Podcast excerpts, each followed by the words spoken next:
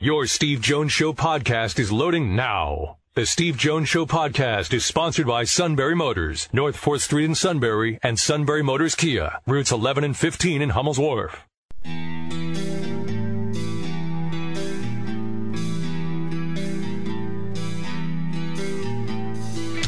Sports talk where your voice counts. This is the Steve Jones Show on News Radio 1070 WKOK. Now, from the Sunbury Motor Studio, here's Steve Jones.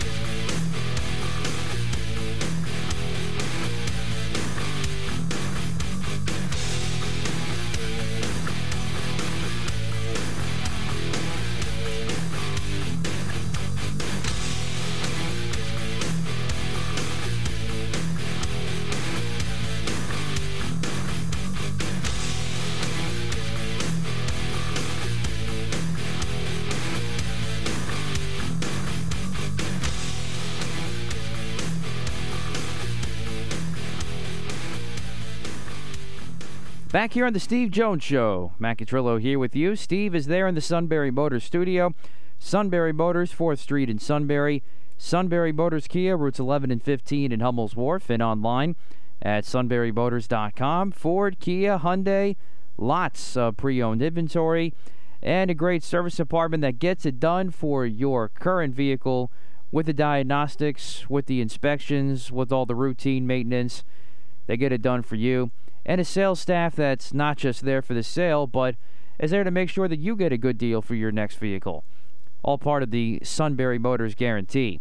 And it's all at Sunbury Motors, 4th Street in Sunbury. Sunbury Motors Kia, routes 11 and 15 in Hummel's Wharf, and online at sunburymotors.com. Play by play call of the day, the Avs. Steve. I, I wanted you to do the intro because I just thought it would calm you down. I see what you're doing there. I just thought it would get you into like being a broadcaster. Instead of sitting there consumed with hate, you know, ready to take out really anger on everybody. Our play by play call of the day Colorado in overtime wins game one. Ackerman with the block shots, the dedication to do it for Tampa Bay, given they've already won two Stanley Cups. They continue to do it. Compher shot blocked by Hedman. Score! Burakovsky on the follow-up, and game one goes to the Avs in overtime. Yep, Sean McDonough with call on ABC last night. As the uh, Avs took game one. Game two is Saturday night. Great game last night. Great game. Um, thought it was fun, exciting. You know, for those of you who sat around for the entire 17 minute delay of the Yankee game while they couldn't figure out the rules. uh, meanwhile, uh, Tampa Bay and Colorado were going up and down the ice with speed. There was action. Yikes. Actually, now that I think about it, I think that happened simultaneously when Tampa Bay came back with the two goals in 48 seconds to tie the game. Yeah, and and guess what? Nobody went back to the Yankee game. Like, Precisely. Well, gee, this looks like fun. This wow, like there's action. People are moving. Baseball's got to get out of its own way. 17 minutes? Because you're not sure whether they went to the mound for the same batter? Well, just let it go. Move on. Go. Oh, God, get out of your own way. My goodness. Okay. So let's um, explore this for a moment. Those who are in our business, writers, broadcasters, talk show hosts, we are expected to come up with opinions on anything that happens. Sometimes, you know, and I'll, and you know, sometimes I'll just sit back and say, you know what, I don't really know what to think about that. And when we do talk about issues, I do talk about what I think are potential solutions. That's why, for example, with name, image, and likeness and what's happening with that, I've told you straight out, I've thought about it. I don't know what the solution is to collectives. I don't. So if I don't know, I'll say it. But a lot of times, you know, we come up with what we think are solutions, and we've been fortunate over the years. A lot of things that we've talked about have actually come to pass. And if you're a faithful listener to the show, you know that you know kind of you know, in some ways keeps you ahead of the curve. Then with name, image, and likeness, I sit back and go, I don't know. I don't know what to say about that. But now the disconnect that there seems to be at times between the media and the fans. There are certain elements that the media cares about that the fans don't or just the average person doesn't. And we, you know, we see that on national scene in politics. We see that um, in sports. I think a lot of the average fan is not mad about LIV Golf. Okay, existing. The average fan wants to see all the player, the great players play at once, and I think they, at minimum, want to see if they're allowed to play in the majors. That's what they care about. I don't think anybody's sitting there at the Travelers, and I have tickets to the Travelers. Oh God, guess what? Patrick Reed's a no-show. That's it. We're not going. No. And Mickelson's 52 now, as it today is right? And so people are not expecting him to show up at, at their events any longer. Once in a while, maybe, but you know, Dustin Johnson, yeah, maybe. I mean, a lot of these guys cut back on their tour appearances to begin with. It's the same thing in almost every sport. But it's a yeah. now there'll be times, for example, and this show where I'll disagree with somebody's opinion respectfully, but I'll disagree with it. The the difference being that it'll be something where I have a little more knowledge about what's going on just by by merely being there where the fan can't be. In other words, I'm at practices, you know, I'm traveling with the team, I'm at shoot arounds, I'm at you know, I'm at walkthroughs, whatever. You know, I'm there.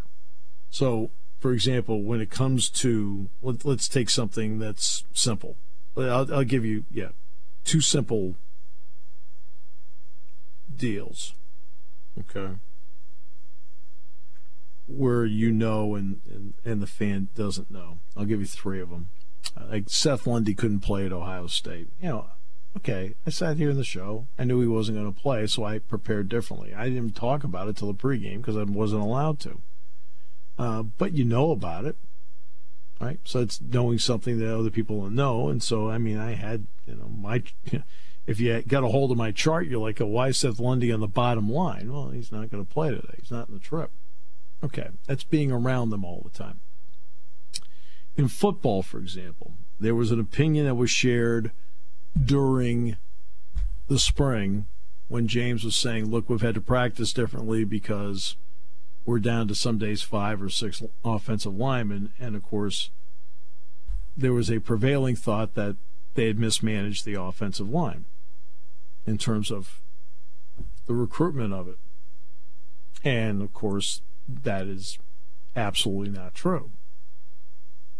But that was the perception that was being put out there. And that is where you sit back and say, okay, guys, they have 12 offensive linemen I can't get into all the specifics, but one guy had surgery in January. Three got banged up during the, during the course, but are going to return. One other had another injury that needed surgery. You know, so you start going through, the, you know, and one guy's coming off surgery. So now you start putting all the pieces together where you can tell the fan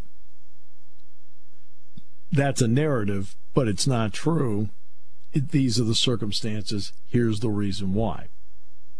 so you can lay it out. Another one is the Sean Clifford Will Levis thing. Um, first of all, everybody's entitled to their opinion because Will did a you know really good job last year at Kentucky, no question. But there'll be people questioning you know why he wasn't picked as the starting quarterback here. Okay, fair. You're not there. Okay? And you, you can have that opinion from 30,000 feet. But I can then give you additional information as somebody who stood there every single day. You know, I'm not going to say Sean Clifford was great every day. No, Sean Clifford's not great every day. But there was never any doubt at the end of each week in the spring, at the end of each week in the preseason, there was never any doubt to me after my own personal viewpoint, my visual, who was the better quarterback. I didn't walk out of practice at the end of any of the weeks and say, you know what? I think Will's got him. And and and you can and that can happen. Ta'Quan Roberson, as we all know, was number two. It didn't go well against Iowa. Okay. But again, same story. There's nothing that Christian Veilleux did to surpass Roberson before the Iowa game. After the Iowa game, they did five five mini scrimmages, and when it was done, I looked around and I said, "Remember, I said to Dwight Galt, I said, uh, I think it's pretty obvious who's number two now." And he looked at me and says, "You got that right." Because sometimes it just jumps out at you that it becomes obvious. So you can add to what you know, or answer questions based on your own observations in due time as to what you see that the fan can't see. So you become the conduit between the team and the fan. All right. A lot of these national narratives don't jive with what fans think. It doesn't mean they're wrong. All right. So let's take let's take an extreme example. Uh, remember Josh Hader, the relief pitcher for the Brewers, who's re- very good, by the way. He did something off the field that wasn't right, right, Matt? Do you remember that? I do. I don't. I don't remember the specifics, but I remember that happening. And what did the fans do? When he got into his first game, they gave him a standing ovation. Oh, I, have got to look it up just to see. But I remember when this happened. Uh, well, right now he's on the paternity list. okay. Um, bu- bu- bu- what did he do? Orioles, Astros, Brewers, personal life. A series of tweets by Hader during the 2018 Major League Baseball All Star game that contained racist, homophobic, oh, and sexist content. Yeah, yeah, yeah. That was it. Okay. Um, friends and family of Hader were invited to the game. Were given blank jerseys to wear due to the controversy. Hader issued an apology after the game and deleted his account. So, and there was a lot of lot written about him. He gets into his first game, and when he does, the fans gave him a big ovation. Okay. Um, and I'm just saying that that's. It doesn't mean the media was wrong to point that out. They weren't. The media wasn't wrong, you know. But there's a disconnect between okay, well, you know, I'm not a Brewers fan, so I don't, you know, I don't care. Um, but the kind of probably fans probably looked out and say, "Hey, look, that's our guy, and we're going to support our guy." Okay. Now, does that make them evil? But that's part of the disconnect. So, like the, the LIV tour, they're taking blood money. The questions about the 9 the 11 families, which are, those are legitimate questions. But then the guy gets out to play, Mickelson. I know you don't like him, but you wouldn't have liked him whether this came up or not. Um, uh, and the fans are like, "Hey, Phil, whatever," you know. There's just a disconnect. And people get confused. I, I think members of the media get confused by the disconnect.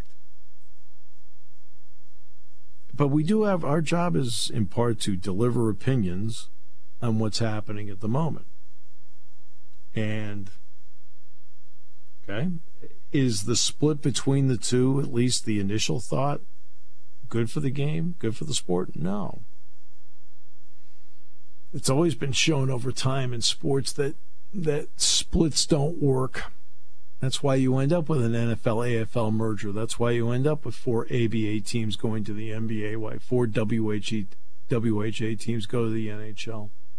That's why that happens. And then it, then things seem to thrive after that because the fans like the stability of one.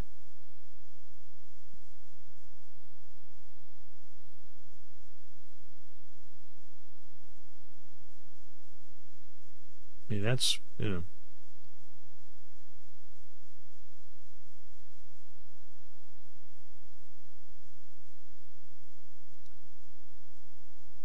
So I mean that's and that's been shown over time. I mean, the, you know, when the merger happened with the NFL and the AFL, everybody's like, "Hey, great!" You know, the ABA finally went away, and San Antonio and Indiana um, and Denver joined uh, the NBA, and the Nets joined the NBA. Those four, great. You know, it ended it. Now you feel it felt like going forward. You had one, no split, no guys. You know, instead of having some guys playing in the ABA like Julius Erving and David Thompson, now they're going to be playing in the NBA. Oh, WHA, right? Edmonton, Hartford, Quebec, and Winnipeg all get into the uh, uh, into the NHL. You know, now Hartford's now Carolina, Winnipeg's now Arizona. The current Winnipeg is the Atlanta Thrashers. Edmonton's still there, and Quebec's now Colorado. Um, but fans were like they felt better, and the and the sport took off because of one, and that's where the golf's going to have to be with this. You know, they're going to have to get back to some to figuring out a way to make it one. It's not the PGA Tour's fault that this is happening, but they got to figure out a way to get it back to one. Because, to be honest with you, that's what the fans want. How it happened, I don't think people are as concerned about how it happened. Saudi money, blood money, whatever you want to call it the fans just want to see everybody back together playing as one because history in sports tells us that when there are splits, it's not healthy. When mergers happen, the health of that sport when the merger happens is off the charts. Rory McIlroy, Callum Tarren, Joel Dahmen, David Lingmerth all shot 67. Matthew Fitzpatrick has made the turn at 3 under. And the Celtics play the Warriors tonight. Matt has a rooting interest. Just this one time, I do. He won six playoff games. Oh, my almighty! Am I inaccurate here? No. Okay. Just wish it was more, that's all. Oh. Wishing is not a strategy, man. We'll come back with more in a moment here on News Radio 1070 WKOK. Hmm. When car repairs get difficult. Well, I I just don't know. Um, me neither. We get good. Sunbury Motors. More than quality new and used cars, Sunbury Motors specializes in complicated auto repair diagnosis. They can handle intricate repairs and even complete auto body with service open Monday through Friday, 7 till 4. And Sunbury Motors has made simple repairs easy. Maintaining your vehicle is necessary. Finding the time to do it is difficult. Welcome to Sunbury Motors Quick Lane. Open 7 till 4 Monday through Friday. Just walk in or call ahead. Relax in their remodeled waiting room with Wi Fi, beverages, and snacks. While Sunbury Motors factory trained techs take care of your oil change, tire alignments, brakes, and inspections. Quick Lane, 630 to 6, Monday through Friday, Saturday, 630 till 2. Sunbury Motors, Ford and Hyundai, North 4th Street, Sunbury. And Sunbury Motors Kia, routes 11 and 15 in Hummel's Wharf. We take the Mm. mm, out of auto repair.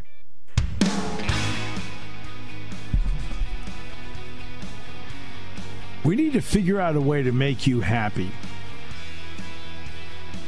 The Yankees are right now.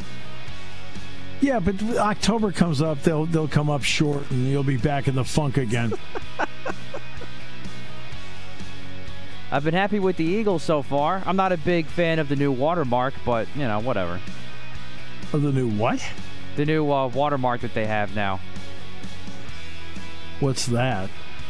It's like it's it's not the new logo, but it's the the new like Eagles look. When it, the the word Eagles has a different look now. The Eagles announced that today.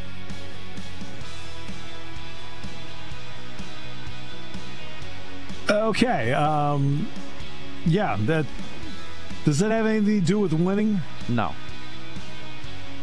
Then I don't care.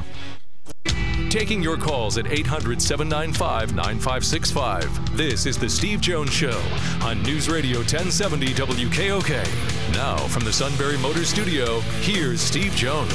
Sunbury Motors, 4th Street in Sunbury. Sunbury Motors Kia, routes 11 and 15, Hummel's Wharf, online at sunburymotors.com.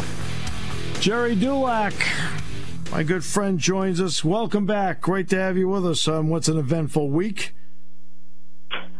Well, Steve, always good to be with you, whether the week is eventful or uneventful. Always glad to come on with you. Same, same here, Gerry. Uh, so I need to get your opinion on on LIV and where everything stands with the PGA Tour. Well, I, you know, I kind of have mixed feelings about it in this regard, Steve. Um, you know, first off, the whole thing is unfortunate. Uh, the way it is uh, played out all of a sudden. I mean, what it was two months ago, what it was two weeks ago, and what it is now is drastically different. And it's become obviously a very contentious situation uh, with the PGA Tour and some of its members. Um, I, I think um, I think ultimately, when this whole thing plays out, um, I think it's going to end up in court with these players who decide to go play on the uh, LIV tour. Um, when when you know how long that's going to sustain itself, how long those guys want to play there and take the money, even though I know they're not always just playing in Saudi Arabia, and when they want to come back to the PGA Tour. For example, Phil Mickelson, who has lifetime membership after what he's accomplished. Why should he then be banned from the PGA Tour as a 1099 subcontractor? So I, I eventually see this thing ending up in court. I get the players who, you know, look, I mean, look at Charles Schwartzel, what he wins last week for a nothing 54-hole event. They pay him 4.75 million for a nothing event that, that matters, that counts for nothing. There's no world ranking points. There's no legacy to it.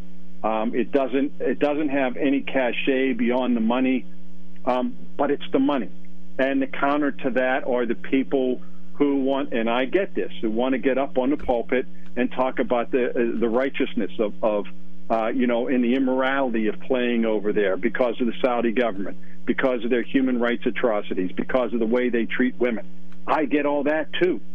Um, but there probably isn't, there certainly isn't a player on the PGA Tour who, at one time or another, hasn't gone over and played in Saudi Arabia for those large appearance fees and, and those big purses for those exhibitions. They've all done it.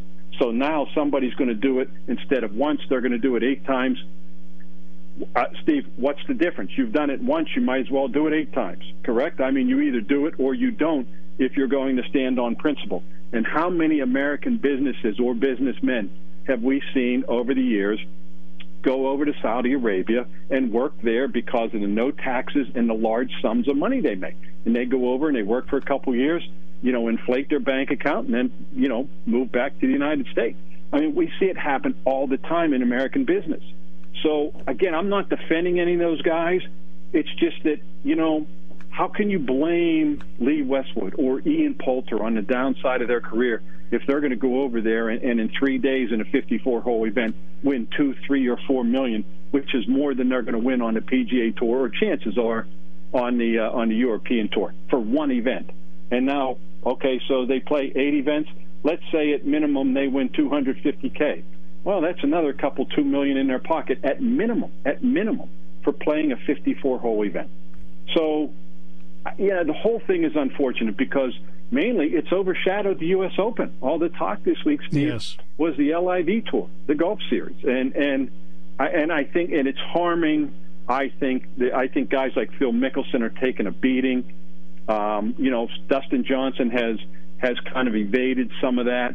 But you know, Kevin Na, those guys. But you know, they're going to fire at all these guys: DeChambeau, Patrick Reed. Every time one of them goes, and I know Rory has been outspoken. I get it. Jon Rahm had some strong comments.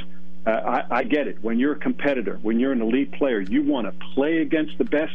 You want to be the best, and you want to win tournaments that matter, not those exhibitions. Except that, how can you fault those? How can you fault Charles Schwartzel for playing for three days and winning 4.75 million? Well, what's interesting about this is that Rahm is from Spain. McIlroy is from Northern Ireland. They both decided not to play the European tour, but come over and play here. Right, right. I mean, that that point is never brought up.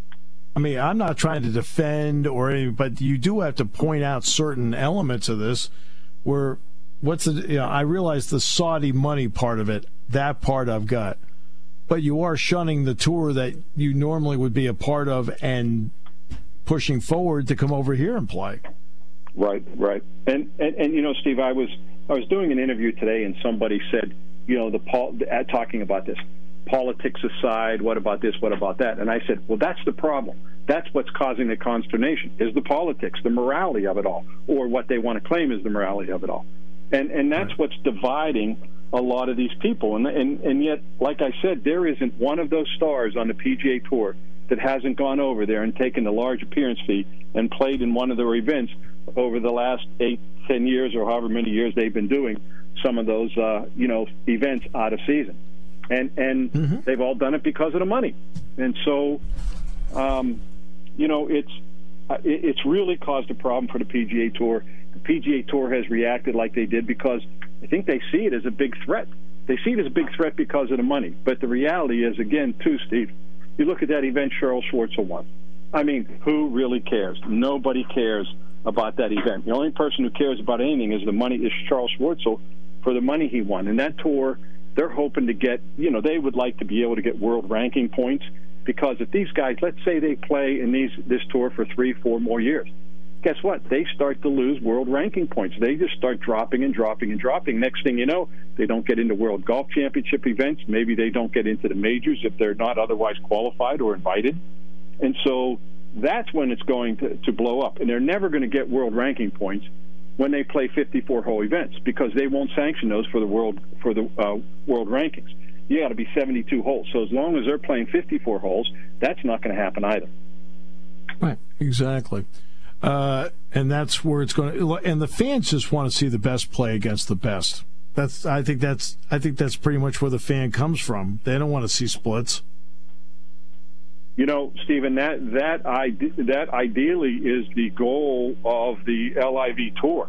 Uh, you know, they talk about they want to try and get these players, pay them, but they want to pit the best players in the world against the best players in the world because other than majors and three or four World Golf Championships, um, that's the only time you see it. But they figure by reducing the field to 48 players and having the top players in the world, then those guys competing against each other is what they're trying to do, create these matchups. But, you know, Steve, that's no different than a made for TV event because the tournament itself that they're conducting, it means nothing. It means right. nothing. So these guys can go against each other. It's no different than Tiger playing Phil, uh, you know, in the Battle of the Bridges or whoever he went right. against, Garcia right. or whatever. It's the yeah. same thing. It's a made-for-TV event, except these people don't have TV, and nobody right. really cares. The only thing that people care about with golfers in terms of competition is seeing who contends in the majors even more so, even more so than the players in the World Golf Championships. That's all that matters, right. and none of these other events matter to these guys in terms of competition. Uh, you know, with the best players in the world. What's interesting to me is the backdrop of all of this. Of all the places to have this happen, the country club where Francis Ouimet, an, an right. amateur, crossed the street and beat Ted Ray and Harry Vardon in 1913. This is an interesting course. Uh, this is another. You and I talked about Southern Hills and Gil Hanse. Well, Gil Hanse again. Uh, it used to have 3,200 square feet of greens. Now it's up to 44 in his redo, which is a little bit more than Pebble, but that's part of the feature of this place. What intrigues you about the country club? Well, you know, Steve, the first event that I did, uh, that I covered out of town, beyond Oakmont and any major that was held there in Western PA, the first time I traveled on a tour to a major was in 1988 at the Country Club and that's mm-hmm. when Curtis Strange beat Nick Faldo in a playoff. And and you know I uh, I while I remember little about the golf course, I'm curious seeing it on TV again. I do remember that it was just an old style, old fashioned, old golf course. Obviously, the oldest in America, and and it was really neat. And so when I saw what Gil Hanse did at Southern Hills, when I was at Southern Hills for the U.S. Open that Retief Goosen won, and when Tiger won the PGA. Um, yeah, it's Southern Hills, but it didn't blow me away. I didn't think, wow, this place is really special. But what I saw Gil Hanse do with his refurbish was I was very impressed with the look to the point where I thought, wow, I don't remember any of that. Well, that's because it wasn't there. And right. I thought he did an outstanding job. And so I don't think he he didn't change the character um, of the country club. And, you know, Oakmont is bringing him in for the 2025 Open. He's coming in next year. Mm-hmm. And, you know, they're going to, you know, first of all, they're redoing all the bunkers, they're redoing the irrigation system, but they're going to change a few things, but they won't touch the contours of the green and they won't touch the rerouting of the hole. That's like a no no at Oakmont, and that's just not happening. So I don't know that what Hanse is going to do will be visible to a lot of people.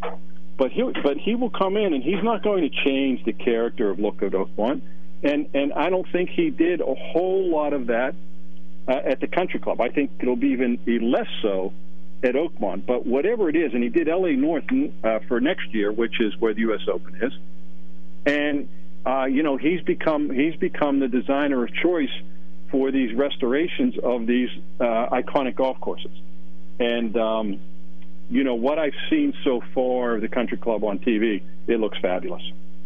Obviously, Rory played well. He, he birdied his last hole, which is number nine, because he started in the back nine. He ended up at three under. So give me, uh, you know, a grouping of guys that we need to take a, a long, hard look at that you think can handle this kind of test on this particular course. Well, there's no question uh, Rory can do it. And the reason I stayed away from picking him, even though he won last week and he did it by birdieing the last two holes, uh, Rory obviously has, has he knows how to close because you don't win the events that he's had in a number of majors that he has without being able to close, even though he's never been able to close in on that green jacket. Uh, the problem with Rory is he always starts slow. He gets behind, and then he has mm-hmm. to mount these weekend challenges. And then next thing you know, you see him move up in the leaderboard, and then he has another top five finish. But he never really contends. So for him to get off to a fast start, uh, I think is really, really important and really, really good for him, and really, really bad news uh, for the rest of the field. Um, he's been playing very well. Um, if he can, you know, his his his short game has gotten a little better. His wedge game for a world class player has been average at best, Steve, right. and that's what yeah. really does him in. He does, you know, he's he, he doesn't turn, uh, you know, pars into birdies, and he turns some pars into bogeys. Um, but he's been he's been in pretty good form lately. Uh, Justin Thomas is a guy, you know, on a shot maker's golf course, which is what this is. You know, he shapes shots as well, if not better, than anybody on the tour. And so that was the guy that I picked to win, even though you don't see a lot of back-to-back major winners, a, a whole lot. Um, but you know, I, I look at uh, I look at Will Zalatoris. He was two over. He finishes minus yeah. one. You know, and the other mm-hmm. thing I liked about Rory too is, you know, he goes he goes bogey free for the most part. I think he bogeyed uh, the 17th hole. But when you see guys in a U.S. Open not make bogeys. That's what I look for. For example, I look at Jordan Spieth. He shot uh, one over on the front. He made two pars. You know, bogey, birdie, bogey, birdie, birdie, bogey. Yeah.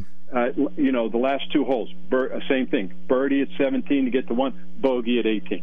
So it's nice Right. that you make bogey uh, birdies, but when you start making bogeys, if not more, but let's just stick with bogeys in the U.S. Open, it gets tough. You're going to make them, but the guy who makes the fewest, fewest is the guy who's going to contend. And when I see Rory, now I know it's only one round, but it is Rory, and when I see him do that to open, uh, that tells me he's very comfortable and very confident.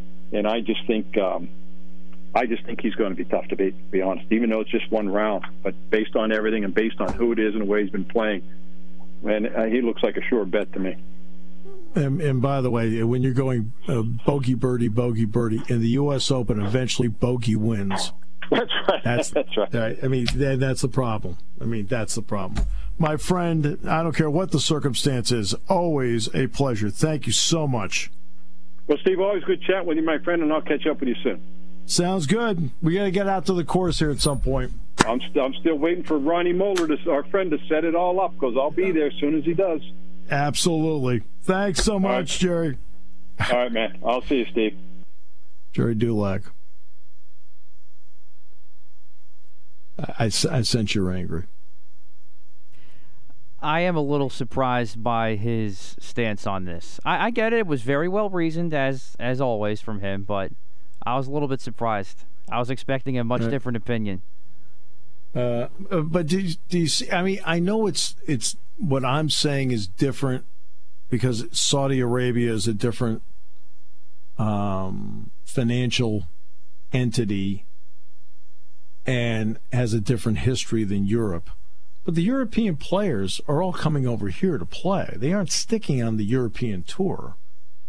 So that lack of loyalty is okay, right? Only because there's an agreement there. Yeah, and that's what these guys need because what happened is that why are guys allowed to go and play in Dubai? Because the PGA Tour gives them an exemption to do it. They won't give them an exemption to play in these these other events. But that's you know, there's there's two sides on this. But you don't have a guy in Greg Norman who's leading the way with this new league that's trying to take down the PGA. That's the problem here. And you don't even like golf. All right, so I'm I'm an average fan. I, I watch the majors. I play a little here and there. I watch the players, may, maybe a little bit of FedEx Cup. That's about it. All right, we'll wrap it up in a moment here on News Radio 1070 WKOK. Tyler Anderson to Shohei Ohtani. That's a line drive to right. Betts won't get there. And Ohtani breaks up the no-hitter in the ninth inning. He does it with a triple. Joe Davis, TV voice of the Dodgers, new TV voice of Fox Sports with the call there. As Shohei Ohtani breaks up yet another no hitter. It's been a crazy couple of days in Major League Baseball, and in particular last night. You had the Pirates break up a no hitter yesterday in that doubleheader with the Cardinals. You had this last night with Ohtani and the Dodgers. You had the walk off with Garrett Stubbs with the Phillies yesterday as well. You had the whole debacle with the umpires and not knowing the rules with the Yankees Rays game last night. So you had what four to five good things in that segment, other than the um, the umpires there. But Steve's totally right. You got to be able to get out of your own way. So Matt Catrillo wrapping it up here with you here on the Steve Jones Show. Thanks again to Gerry Dulac from the Pittsburgh Post Gazette joining us, as well as the Steelers Radio Network on all things LIV, PGA, U.S. Open. You missed any of that, you can check it out on SteveJonesShow.com and, of course, all of our social media pages. So I, I, I get where he's coming from. I think it was all reasonably laid out. wasn't the opinion I thought it was going to be from from Gerry. But again, this is where I stand. I, I get the European argument. I get the Saudi argument in terms of golfers have gone there before. Guys like Rory, Jon Rahm are here and not on the European tour. I get that. But again, those were agreements. That's the key here. If you get an agreement, I guess that's fine. But you know what? Uh, there's never going to be because This LIV Golf Tour was made out of bad faith by a guy in Greg Norman who's looking to take down the PGA. That's what's wrong with all of this. The thing, the, the agreement that they had when the golfers went to, to Saudi previously in Dubai, the thing, the agreement with the European Golf Tour, that's all in good faith for the most part. And the Saudi thing, you can make a separate argument politically, whatever. But the bottom line is when it comes to PGA playing, being eligible, the agreement was there. This LIV tournament is being totally made out of bad faith, let alone knowing who backs all backs all this up. That's my point in all this. Today's show brought to you by our good friends at Sunbury Motors, 4th Street in Sunbury, Sunbury Motors Kia, routes 11 and 15 in Hummel's Wharf, and online at sunburymotors.com, home of the Sunbury Motors Guarantee. Talk to you tomorrow on a Friday on The Steve Jones Show.